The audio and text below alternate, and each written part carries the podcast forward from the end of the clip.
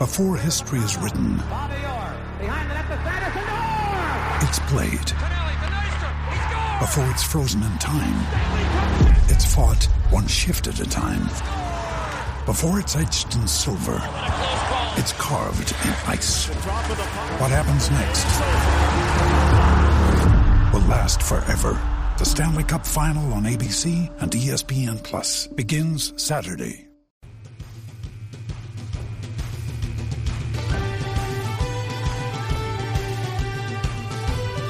Welcome to Irish Illustrated Insider, brought to you by IrishIllustrated.com. It's a website, some might call it a blog. I'm Pete Sampson, joined by Tim Prister and Tim O'Malley.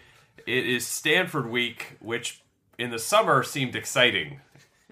And now the luster is completely off, really, for both teams. Um, the good news is that it's going to be 72 degrees and sunny on Saturday, so it should be uh, good conditions for this game for the first time in a while. But um, you guys I, I'm not really sure where Notre Dame goes from here, but I also feel like Stanford is in the same position. I don't know where they go from here either. So it's just I, from the Notre Dame perspective, what do they really need to clean up the most? What do you think has to happen Saturday night for Notre Dame to sort of turn this around?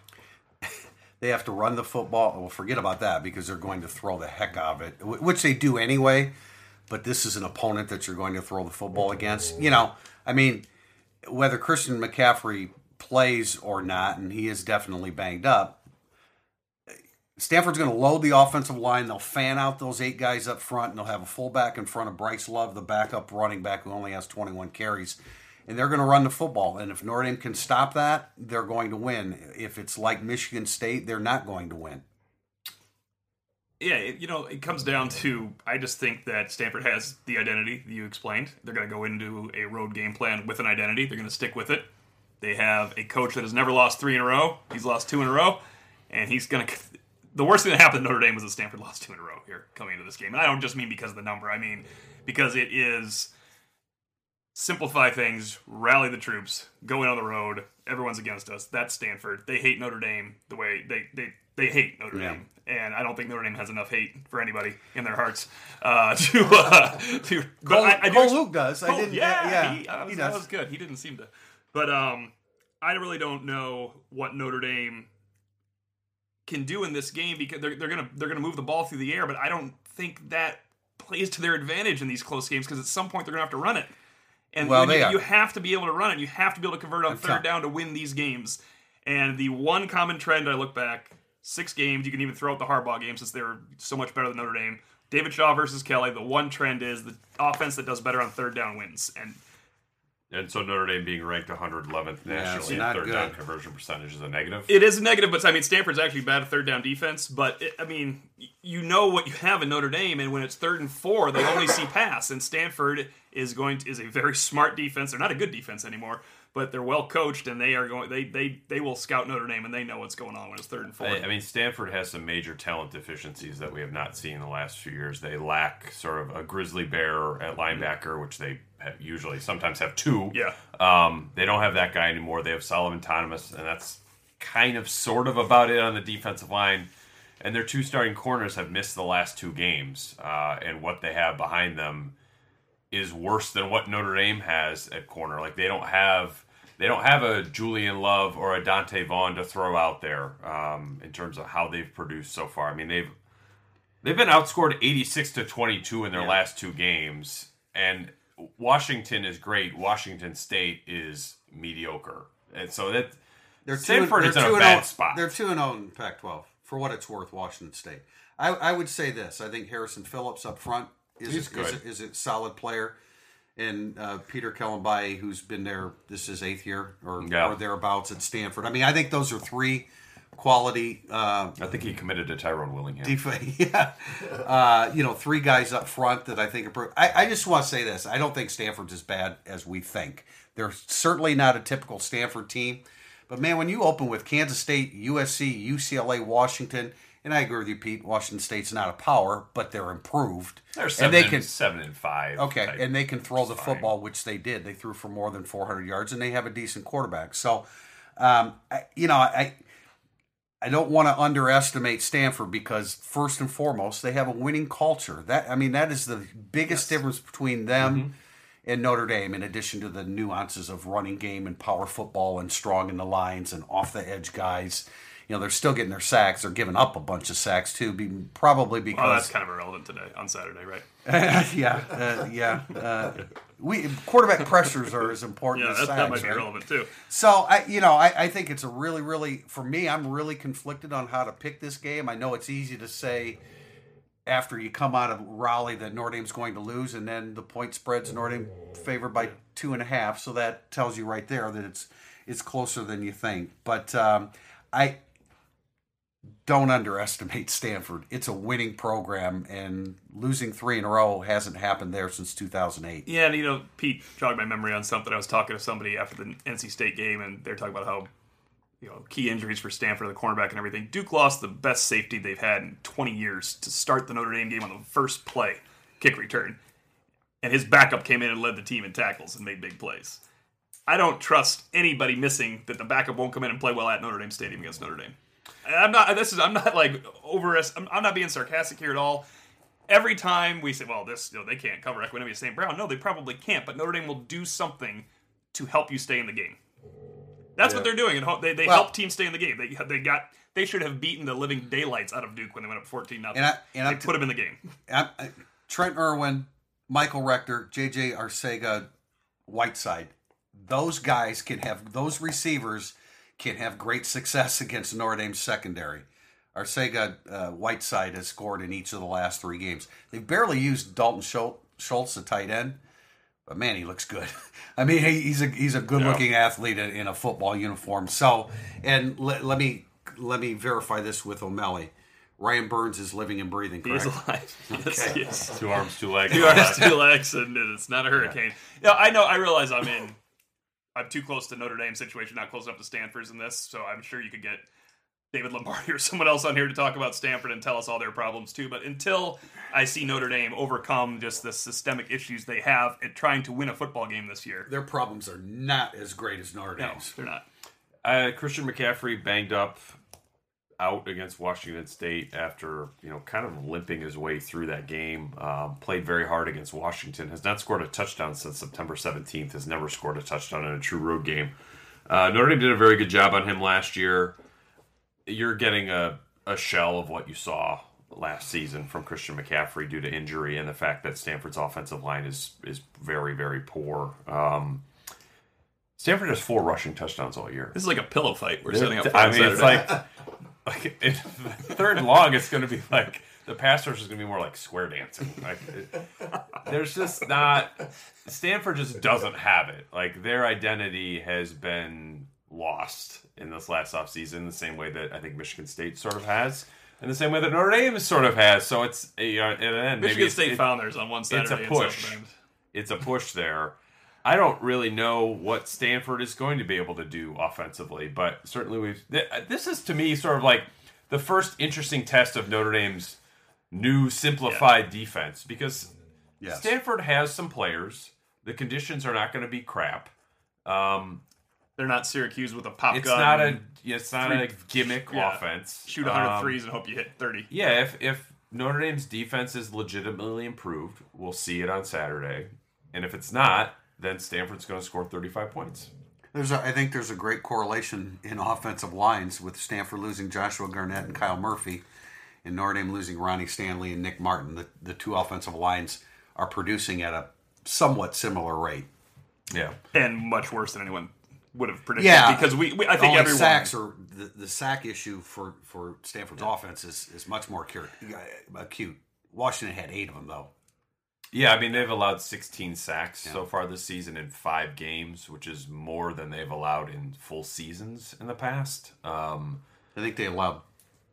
I want to say twenty all last year. Yeah, it's not it, it's not a good situation, but it's like to this is I think probably the best way I can put Notre Dame's pass rush in context in terms of how how poor it's been is when you look at the Notre Dame's six opponents, they've allowed 3 sacks by Notre Dame so far this year.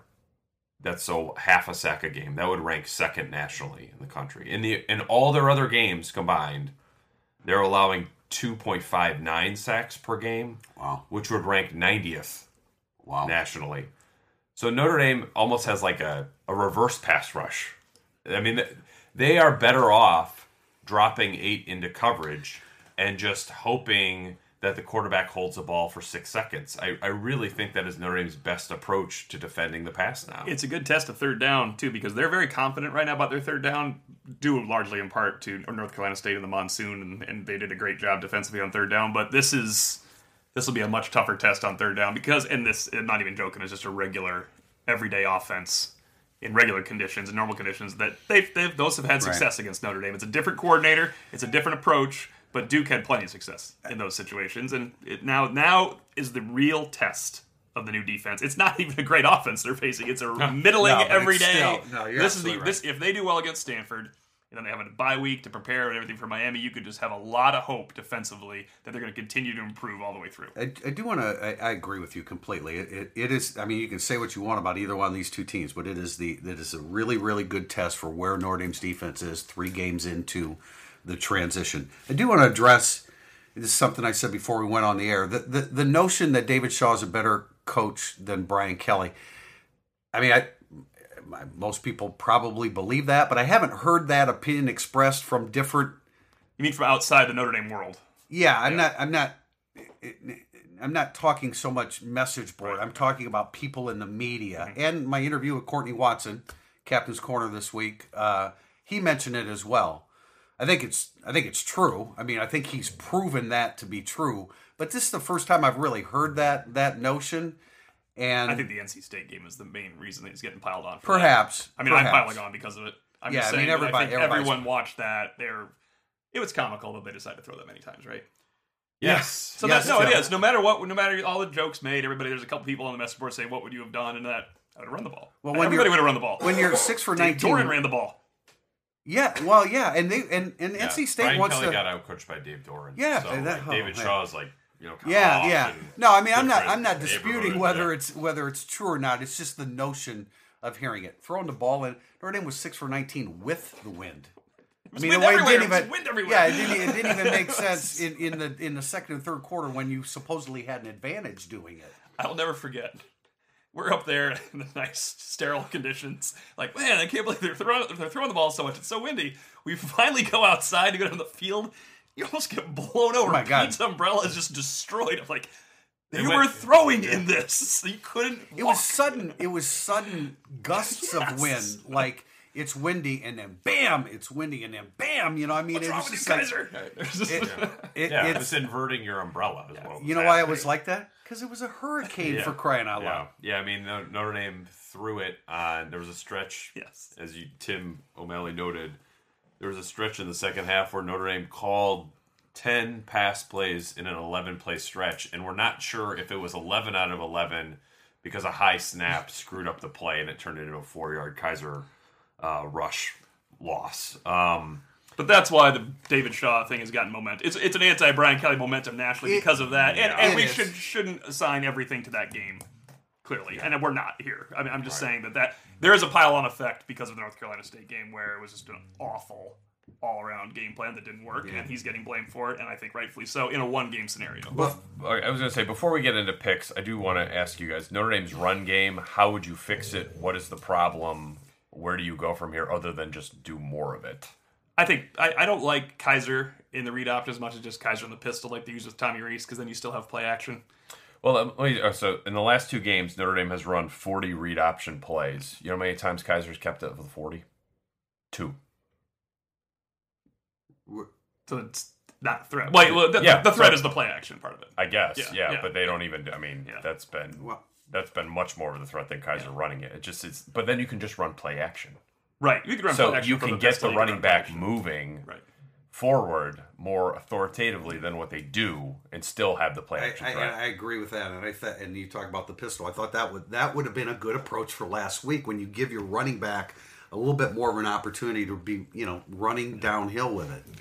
It, yeah, it's it, maybe it goes counter to what Brian Kelly thinks Josh Adams' strength is because he likes him on outside zone. But then use Dexter Williams in the pistol, and you can occasionally use. I, I mean, I, I think Josh Adams looks pretty good running inside when he gets a little momentum Yeah. going. You know, it's yeah. Other than using more of it, but more of it is something I always preach because that you're, you're taking away all the things that can go wrong with an offensive line that's having problems when you're passing the ball all the time. You just control the game a little more if you decide we're going to get 75 snaps and I'm going to run this thing at least 40 times just because then I'm not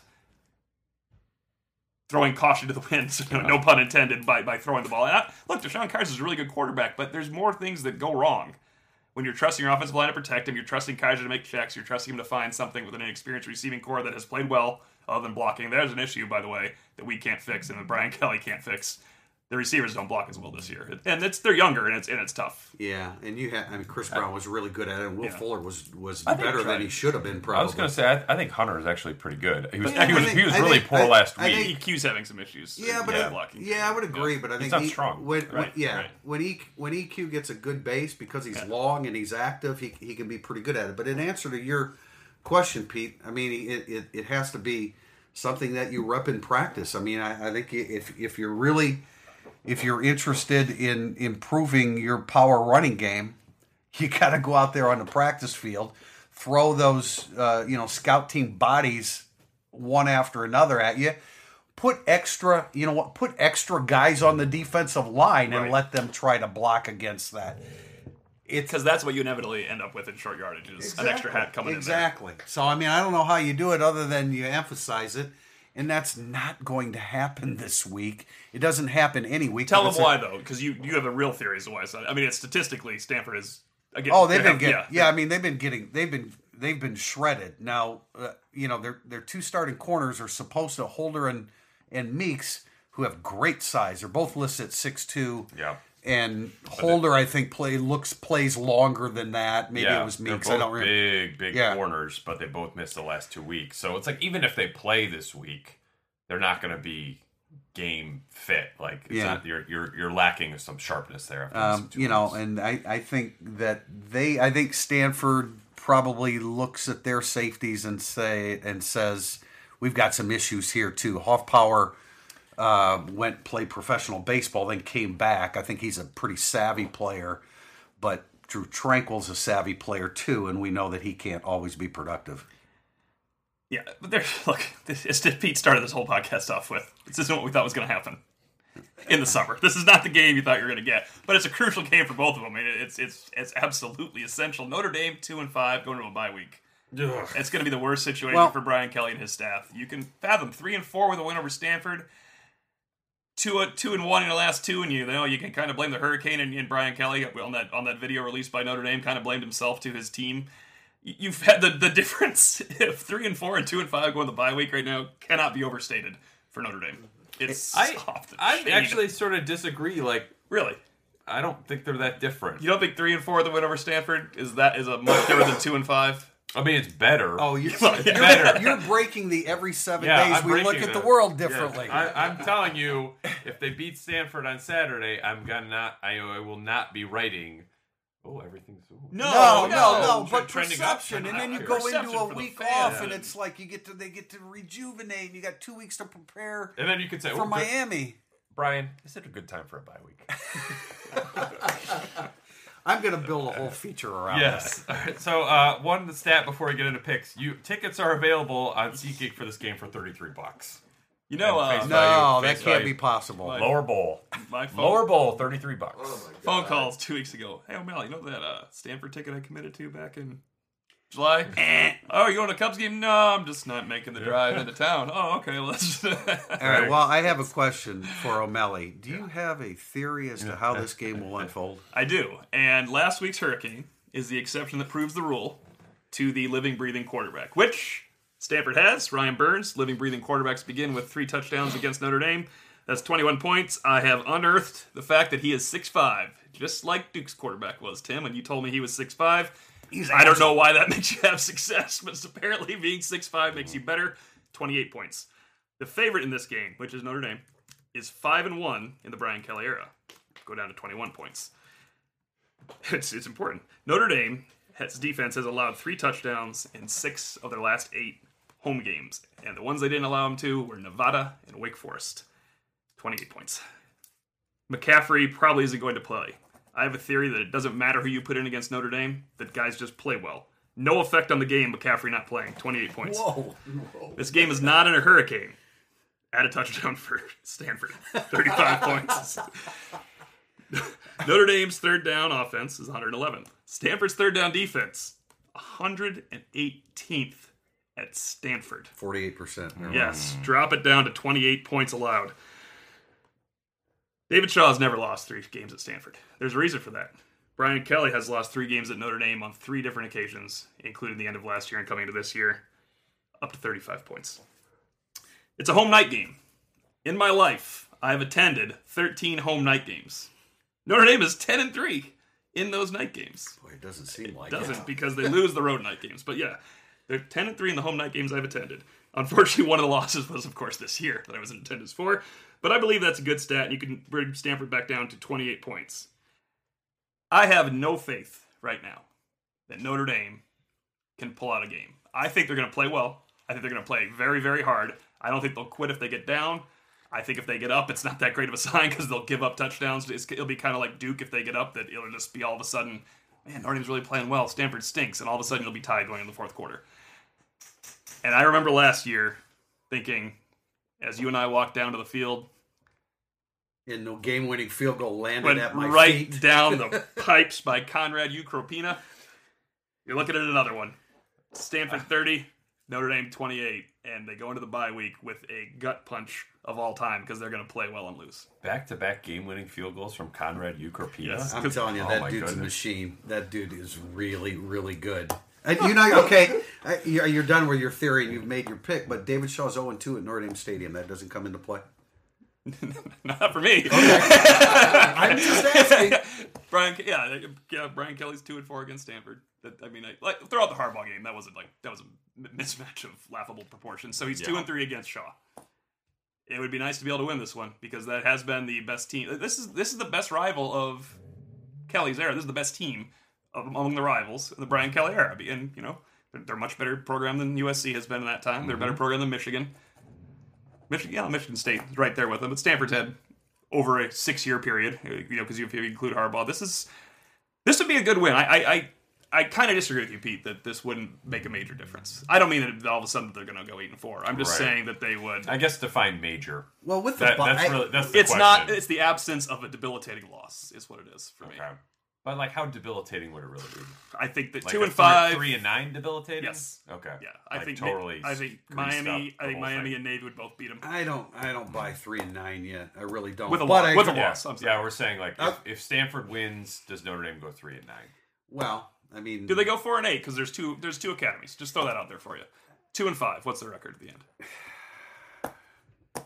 You know, I just, I don't know, Tim. I just Yeah. don't. This, this is what I do know. Do you feel there's that- more losses come as a result of this one? If they I- lose, do more wins come as a result of a I, win? I think Navy is scary. If you look at Virginia Tech, folks, look at Virginia Tech because it's a good football team that's doing a lot of key things, you know, bedrock things for a winning program. They're doing those things well. Um, hey man, I'm a I'm a week to week guy. Yeah. I, you know, I just don't because you don't know. Brad Kaaya gets hurt this week. I mean, I just I, I- I just can't. Quarterbacks don't matter. Remember that. That's the one position. but you just they throw a guy out there. But, but Kaaya's got it. Yeah, you're right. I, I, I should have given a different example yeah, there. I I'm just kidding. Uh, I- Coley, their receiver. I right? think my position is like I don't think that more losses will come because of a Stanford loss, nor do I think more wins will No. become for a Stanford win. that, I, I feel more. I think that's where those we differ. Then you guys Yeah. are on the. This is week to week. I don't I feel like it's think- an all I think this team's effect. young enough that it's going to. I, you can only be resilient so long after th- so many losses, but. I do think that this team. I I totally agree. I think Notre Dame's going to come in. They're going to be ready to play And you guys might. Oh, yeah. I, I really think Notre Dame Yeah. will play hard and Yeah, play well and play for 60 minutes. because they're you know when you do when you have guys like Rochell and Onwualu and uh, so many young guys making their first contribution, I think they're going to be a little bit more resilient because they're not resigned to long term failure. I think you're going to see a two resilient teams that really want to win. It'll be a good football game. It's just that people won't care nationally like they were going to. I, I, I mean, Stanford. Speaking of resilience, Stanford's program is going to come into this game with laying everything on the line.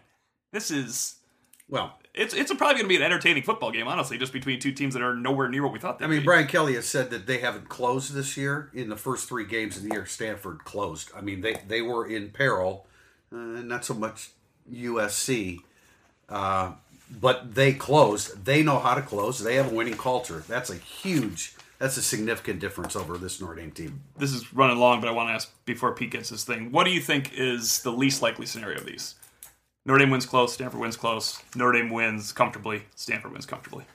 Number four, Stanford winning comfortably. I just can't see that. Can't how see that, that how, like logically how that occurs. I agree. I agree with Yeah, that. I agree with that, too. Pete, All right, uh, my here. pick. I'm going back and forth on this one. I think I'm going to go Notre Dame. Um, although I picked them to beat NC State and Duke and Michigan State and Texas, so um, you can take that for what it's worth. Not much, uh, but I but I do think the defense will play as well as it has played all year. Um, and I do think Stanford is not built to take advantage of Notre Dame's defensive inefficiencies.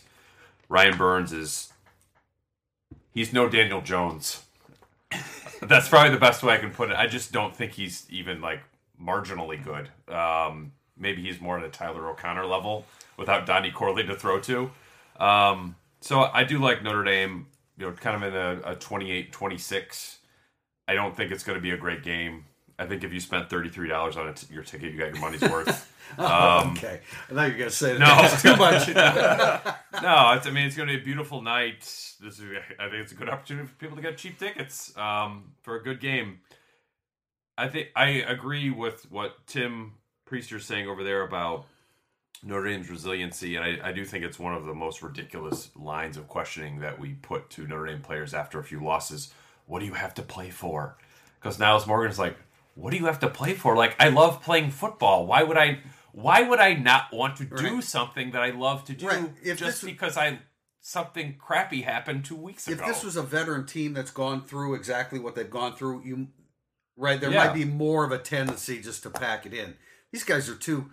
55 of the 61 guys listed on the depth chart this week by Notre Dame have eligibility next year. Yeah, I don't I don't get that at all. Um, and I I think that Notre Dame's breaking point for that. I don't I don't feel like they probably have one just based on the way the team is built. So I think that that also leads into like why I don't think a loss leads to more losses or a win leads to more wins. It's just like this is just a game that will be played and then Notre Dame will be on a bye. Although a breaking point could come in Navy Army games like that. that may happen. That may happen. But I- that's down the road. I will. Uh, I'm not sure what I'm picking yet, and that'll be in that'll be in Friday's preview. And we've run we're running along here, so that's the end of segment one. We'll be back with questions from our readers.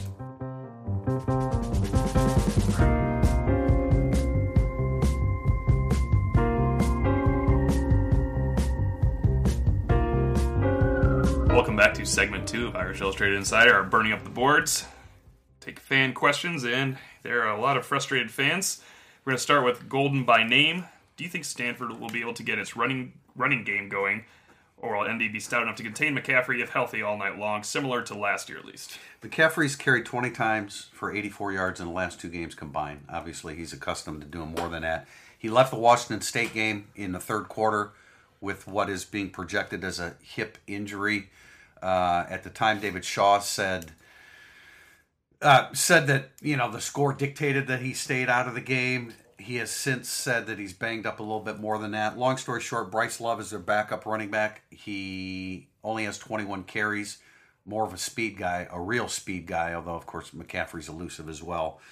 Uh, I'm not really sure the running back matters. Kind of what you're saying, O'Malley. I mean, is if their offensive front and and their offensive front isn't that good, but they will they- they'll literally fan out eight guys with a quarterback, fullback, and running back. And against Notre Dame, that can be pretty effective just by the mere fact that they've got beef up front and, and hat on a hat. Probably isn't fair to say this because it was tough tackling conditions, but I think Stanford will run the ball well because North Carolina State ran the ball well when the only thing they could possibly do on every down was run the ball.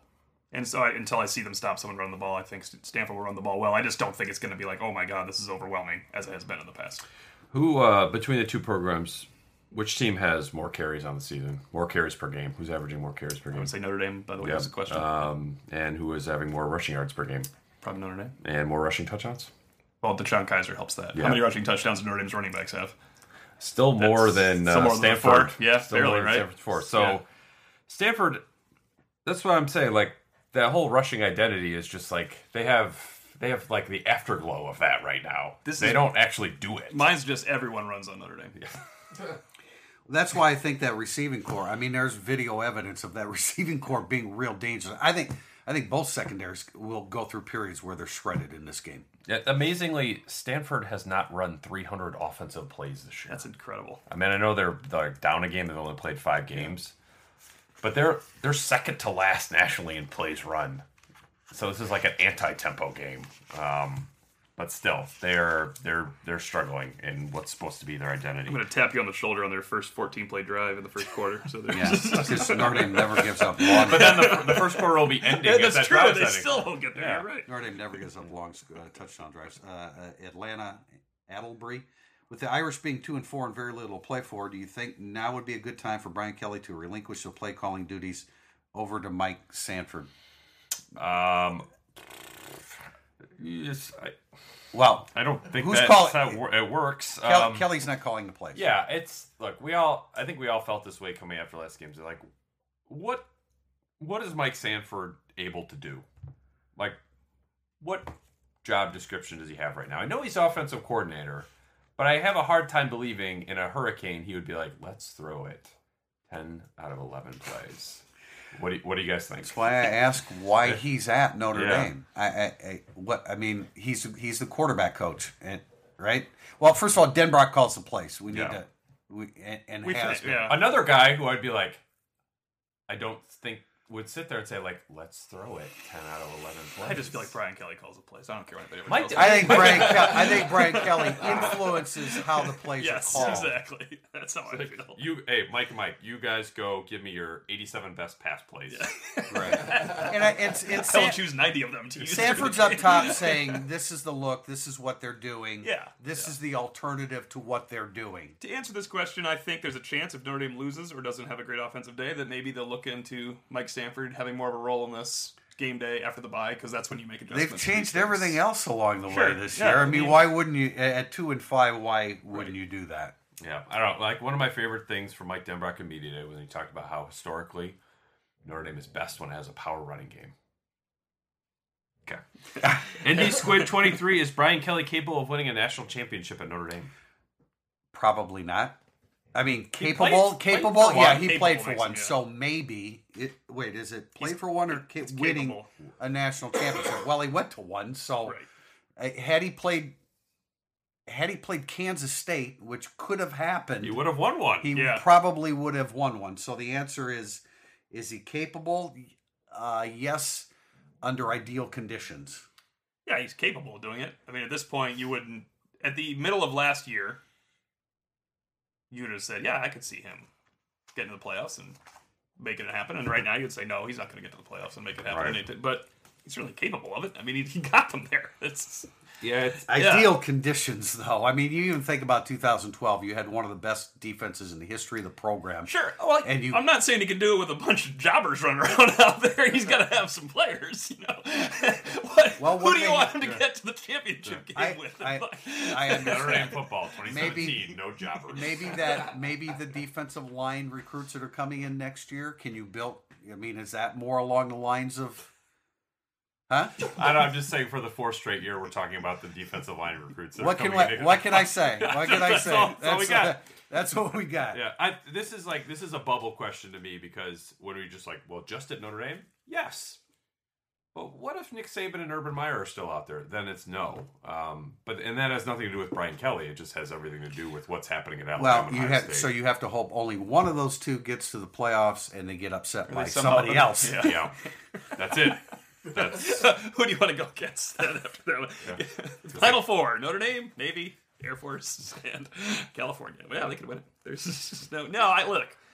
This is a bad time to ask these questions because Brian Kelly's having a bad season coaching football. He usually has better seasons than this. Yeah, he's look. capable of it. He's not going to do it next year, probably. either. It's like it's like interpreting anything that Brian Kelly says. It's going through a two and six stretch filter right.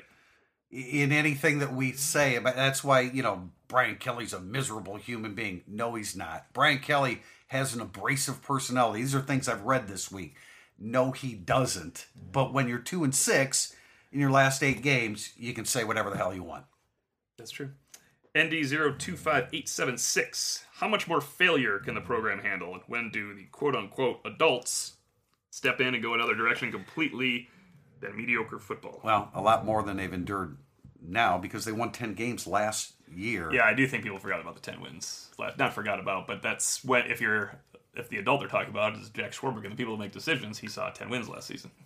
I mean, that's right. That's the. Uh, But they're 2 and 6 but, in the last but you're looking eight to fire games, right? someone. You're not. If you're talking about firing someone, he was ten and three last year. He's probably not going to get fired at the end of the year because he went ten and three last year. That's the You bottom line. in, in the real world, you don't fire a guy that's gone to six straight bowls. His worst year is eight wins, and he has 55 out of 61 guys on the depth chart coming back. This- Potential, potentially. This year coming would back. put him on notice like we never thought possible going into the year. Of course, in the Right. real wo- in the real world of college athletics, not. I'm I don't want to say knee jerk because they're playing terribly, and, Sure, and, and I mean it's yeah. it is it is worth discussing, but This is not an NC State question. This is a two and four playing badly. Right. Yeah. right, Brian Kelly has the equity to survive this season. Right. Yes. Right. He does not have the equity to survive two seasons like this. No, nor should But. Mark Dantonio and David Shaw, for counterexamples, do. Um, they have built more equity at their programs than Brian Kelly has here. So I think it, I, I don't see any way, short of the team walking out, that what happens on the field is going to lead to Brian Kelly not being here. I just I cannot fathom that happening unless he's just like I want to I want to do something else. Like Notre Dame's not going to say, okay, you can. What's more likely? He says I'm going to do something else, or he gets fired. him saying I want to do I something agree. else. I agree. Yeah, I, I think he would be in demand. Yeah. Uh, as much as Notre Dame message boards probably don't want to hear that, but I think he would be in very high demand. He high would demand. absolutely be in demand. Yeah, Like, people are gonna be like, "Wait, uh, oh, you went, you played You don't national want- championship yeah, and you don't- won ten games." Like, well, we'll take that. Yeah, sounds good to me. So yeah, it's um, nothing. I, I just cannot see an on-field scenario that would that I could imagine Jack Swarbrick being like, you know what, it's time to make a change. I just don't see it. unless it, I mean, unless that player coach relationship spins out went of to control, some, which went to I some don't. level that we've never seen. Right. Right, right. And it'd all I- be the, and I it'd be all Dayne Crist and they'd be two and ten and stuff like that. You're you're talking about the most extreme.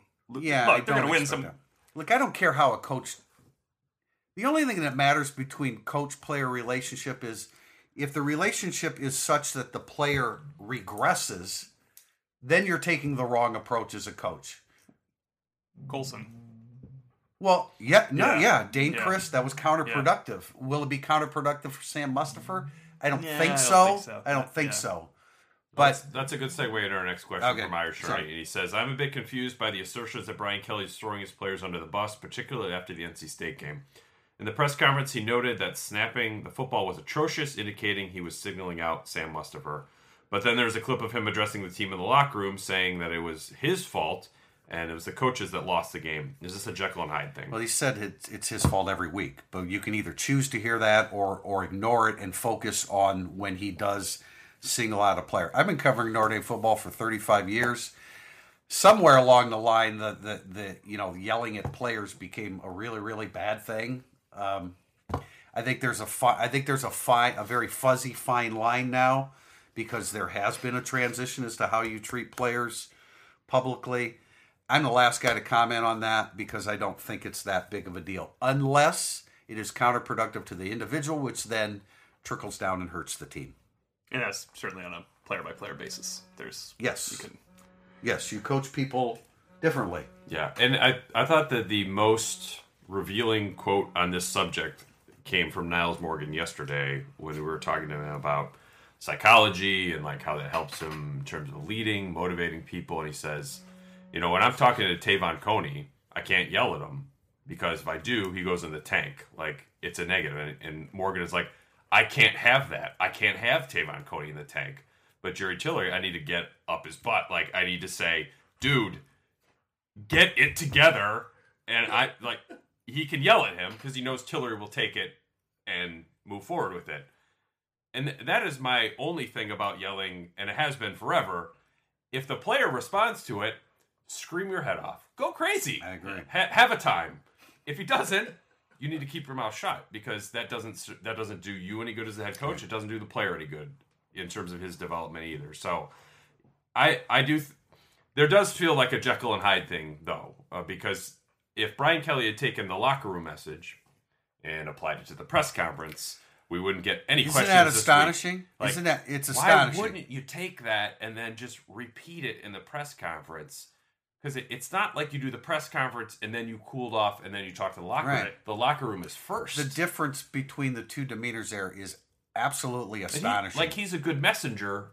He knows that, but it do, it just doesn't come through. I think he didn't want to have anything to do with talking to media after another loss, and he was really felt bad for his players. He felt like he let them down, and he told them the truth. And I think he's so annoyed by us asking why he doesn't run the ball and do other things. He doesn't want to talk to us. He, he's lost it in a couple of these press conferences after losses. But- you know, there's but he had just delivered that message. I know, but he team. he respects his team. He's mad when he comes out and has to talk to us, and we're asking, "Do you regret this? Did you done this? This did you second guess this?" He doesn't want to hear us talk about these no, things. because the atrocious comment came in his opening statement. He hadn't even he didn't even face the question yet. You know, he, he probably got that out with Sam the, live the first time Yeah. that he felt his snapping was atrocious and didn't need to tell him in the locker room because I do think he has addressed how bad it was with the player. Right? We have video evidence of It's that. totally fine. Yeah. Well, I don't know. It was yeah. I was gonna say that was uh, that was a rough one for uh, you know. I will go back to one thing about players internalizing who can take getting yelled at. I'll never forget during the whole Dayne Crist and Tommy Rees thing when Crist was out because of injury. Rees in there the first time, and I see Kelly screaming at him in his second career start from the sideline. Rees is indifferent. Rees just looked over and I'm like, dude, I got it. Relax. it didn't have the look of just like shaking that Dayne Crist had, and I think Brian Kelly just loved it that Tommy Rees had. No, they Yeah. were they were a great match. I mean, if you if you could put uh, somebody else's legs on Tommy Rees, man, you had a great All American quarterback. Stubber one, how much is the Zaire Kizer rift to blame here for the players' hearts not being in these games? We blame coaching and poor individual play, but a unified team has a way of overcoming these and winning. Is there a rift? Their hearts have been in NC State and Syracuse for sure. I don't understand why it's according to Brian Kelly they weren't in the other ones because these are pretty big games. Michigan State, Duke is a little bit of human nature going on, obviously. I never, I'm never going to get, and, and multiple players told me that, like, I don't know, why we just weren't, you know, we couldn't really stay up for Michigan State. How is that humanly possible? have That's a no idea. systemic issue. But the players' hearts are in that they wanted to win that NC State game more than anything in the world. I don't know about the actual rift. It's there's no way. It's everything's Would you call it a, a rift between the players? I think it's a competitive tug of war. I, don't- I don't know that there's necessarily a rift. I think that in the summer we talked a little bit about like how the locker room might get a little bit mm-hmm. divided. No, I I don't think understand that's that. happened. Well, because think it might have been Kizer is so significantly better Yeah. overall as a quarterback, I can't imagine a, a player. Oh, I see what you're saying. You that know. only one player doesn't have to agree with that. Yeah, you're saying that there's there's not a there's not a faction of Notre Dame players saying we need to go to Zaire for the Yeah, season. I don't think I, they're a I rift. don't think so. I don't There think may have Kizer been and at Zaire one- are like there- best buds, and I think that's fine. Yeah, I, I, I, I, I mean, I think it's a good question, but I just, I yeah, don't know it's that a it's. legit. I, I just don't don't, know think that there's it's it hasn't really- played out the way we thought it might. There's mean- there's doesn't seem to be a faction of guys. You know, I think that they. Probably not. I'm sure some, some, so, there might have been a player or two along the sideline Saturday in the monsoon thinking, Yeah, during that I one. wonder, ma- I wonder if Zaire could do something for our, to get our offense rolling here a little bit. Well, you said in 2013 the team was very happy that Rees ended up being the quarterback instead of Golson. Yes. That there there I think there were factions of the team. There was a Golson faction and a Rees faction. This is not that. This is not a, a divided locker room. That as answers it it- was. that and, answers and- it well. and to be honest, they had a divided locker room in terms of who's better, Rees or Golson in 2012, and that season went okay. So, Well, they both, right. well, they both had a role though. Just need Teo. Be fine. Yeah. Yeah, there you go. Lou for Prez, our final question. On Monday podcast, you stated that Miami and Virginia Tech are better than Notre Dame this year, and that Navy, when playing well, is also better with USC a wait and see approach. It also seemed like three or four losses, losses were assumed. If BK leads Notre Dame to victories in two of these three or four games, along with wins over Stanford and or Army, and goes six and six with and wins a bowl, Sounds like a me. press conference. Would this season be on par? It is Lou for president. Uh, would this be on par with Holtz's five and six 86 season, reasoning that Kelly beats two or three teams that are better than Notre Dame this year, and that our team is poised for success in the next few years? That was Lou Holtz's first season, so no. Yeah, I don't think It- there's it- any There's comparison. none. It was between- also the best five and six year in the history of the world. if you want to look at it from especially what, from what when they you used look to at be. what the five Right. and six and I- eighty There was, was. no fan in America that was a Notre Dame fan that didn't love that five and six football team. No, this I mean, the, the die is cast for this year. People aren't going to be happy with whatever happens. Short of eight and four, short of nine and four, right? No you one's going to be happy. to. You would have to go nine and You have to go nine and four, win your bowl game for people to be happy about this year. You could go eight and five, win your bowl game, and think, man, they really look good at the end of the year. That could happen, but that's not going to make people happy. That's what a, another eight and five. So there's no happy ending. There is the opportunity for an improved team. Brian Kelly doesn't can't care about a happy ending right now. But if you finish eight and five, they're two and four now. If you finish eight and five, and win your bowl game, he could look at it and say, He "We has really salvaged. rebounded." He has Yeah. salvaged his three previous slow starts in September. He's he's he, you know, right? I Mm-hmm. Yeah, mean, he sure he's stayed, he's yeah. won at least eight games, and and in those three seasons, they lost at least twice in September. So he is he's salvaged those. Uh, uh, let me just say, it, with the start of the question, Virginia Tech is better than Notre Dame.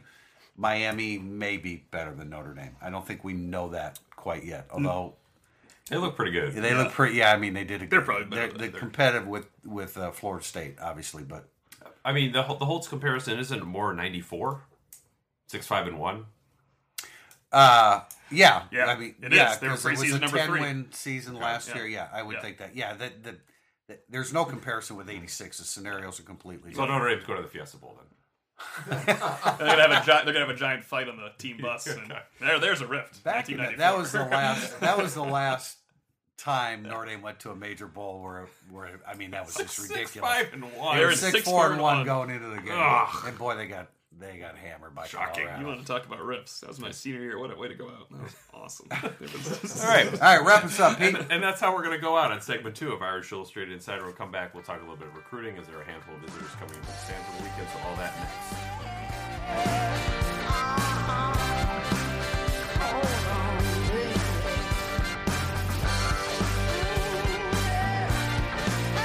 Segment three of Irish Illustrated Insider this week is our recruiting news, and there are a handful of visitors coming in town for Notre Dame Stanford. Pete, Yeah, it's uh, you got four official visitors in the senior class: Amari Carter, safety from Miami; Elijah Hicks, cornerback from Southern California; Greg Johnson, athlete from California; and Foster Sarell, the five-star offensive tackle from the Seattle area, uh, Scouts number two overall player. I would say of those four, Amari Carter is the one.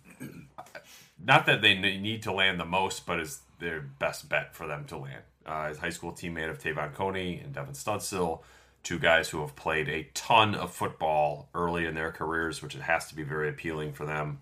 Now it's sort of a Miami heads up battle there, which could be tricky considering Miami's good start to the season and, the sort of vibe that's happening down there with Mark Richt. But there's a announcement. I believe October 22nd is his commitment date, so that's coming up. Um, this is Notre Dame's chance to close the deal, uh, and it, unlike say Salvon Ahmed a couple weeks ago it's Michigan State, this isn't Amari Carter's first trip to campus. It's this is a, this is not an introduction to Notre Dame for for them, so that's a positive. Um, we'll see how they close the deal on that. Elijah Hicks is interesting, I think more because Notre Dame needs some corners. They play a ton of young corners right now. I think that's still a positive, even though you could look at it as like, well, I'm going to be behind a lot of these young corners for the next three years. Um, and he's from the same high school as Tyler Luatua, so again, knows a lot about Notre Dame before the visit even starts. That's a positive. And then you you dip down to the junior class a little bit. Jalen Gill, running back from Ohio, big time athlete there. Houston Griffith, he's from IMG Academy down in Florida, but from the Chicagoland area before. He's been in Notre Dame a ton. Uh, that's a guy that they should land in next year's class. Aeneas Hawkins, a defensive tackle from Cincinnati, who's visited a bunch. Uh, Micah Jones, who's a receiver from Chicago, visited a bunch. So they've got a good group of juniors, but I mean, let, like let's be honest. What happens with Notre Dame in recruiting has way more to do with what the coaching staff is going to look like in December and January than it does. Oh well, how was your visit for the Stanford weekend? I think Notre Dame delivers consistently on game weekends, whether the Notre Dame is great or whether Notre Dame is struggling. They're going to put on a good show and they're going to have good visits. Um, but I think for most of these guys, it's a question of okay, who's going to be coaching me? You can make a good first impression, then I'll I'll check back in with you in the off season to see Right. like how things shook out. right? Okay, we uh, you know, Saturday night, uh, last home game of the uh, last night home game of the season. Notre Dame tries to avoid a three-game home losing streak. Stanford tries to avoid a three-game losing streak. And uh, we'll have previews and predictions on Friday and pregame instant analysis from the field on Saturday. I envy those that get to hop between the Stanford game and the Cubs game on Saturday night. But God willing, I'll be in Wrigley Field Sunday night. So until uh, until uh, until Saturday, I'm Tim Prister with Pete Sampson and Tim O'Malley. This has been Irish Illustrated Insider, brought to you by Irish Illustrated.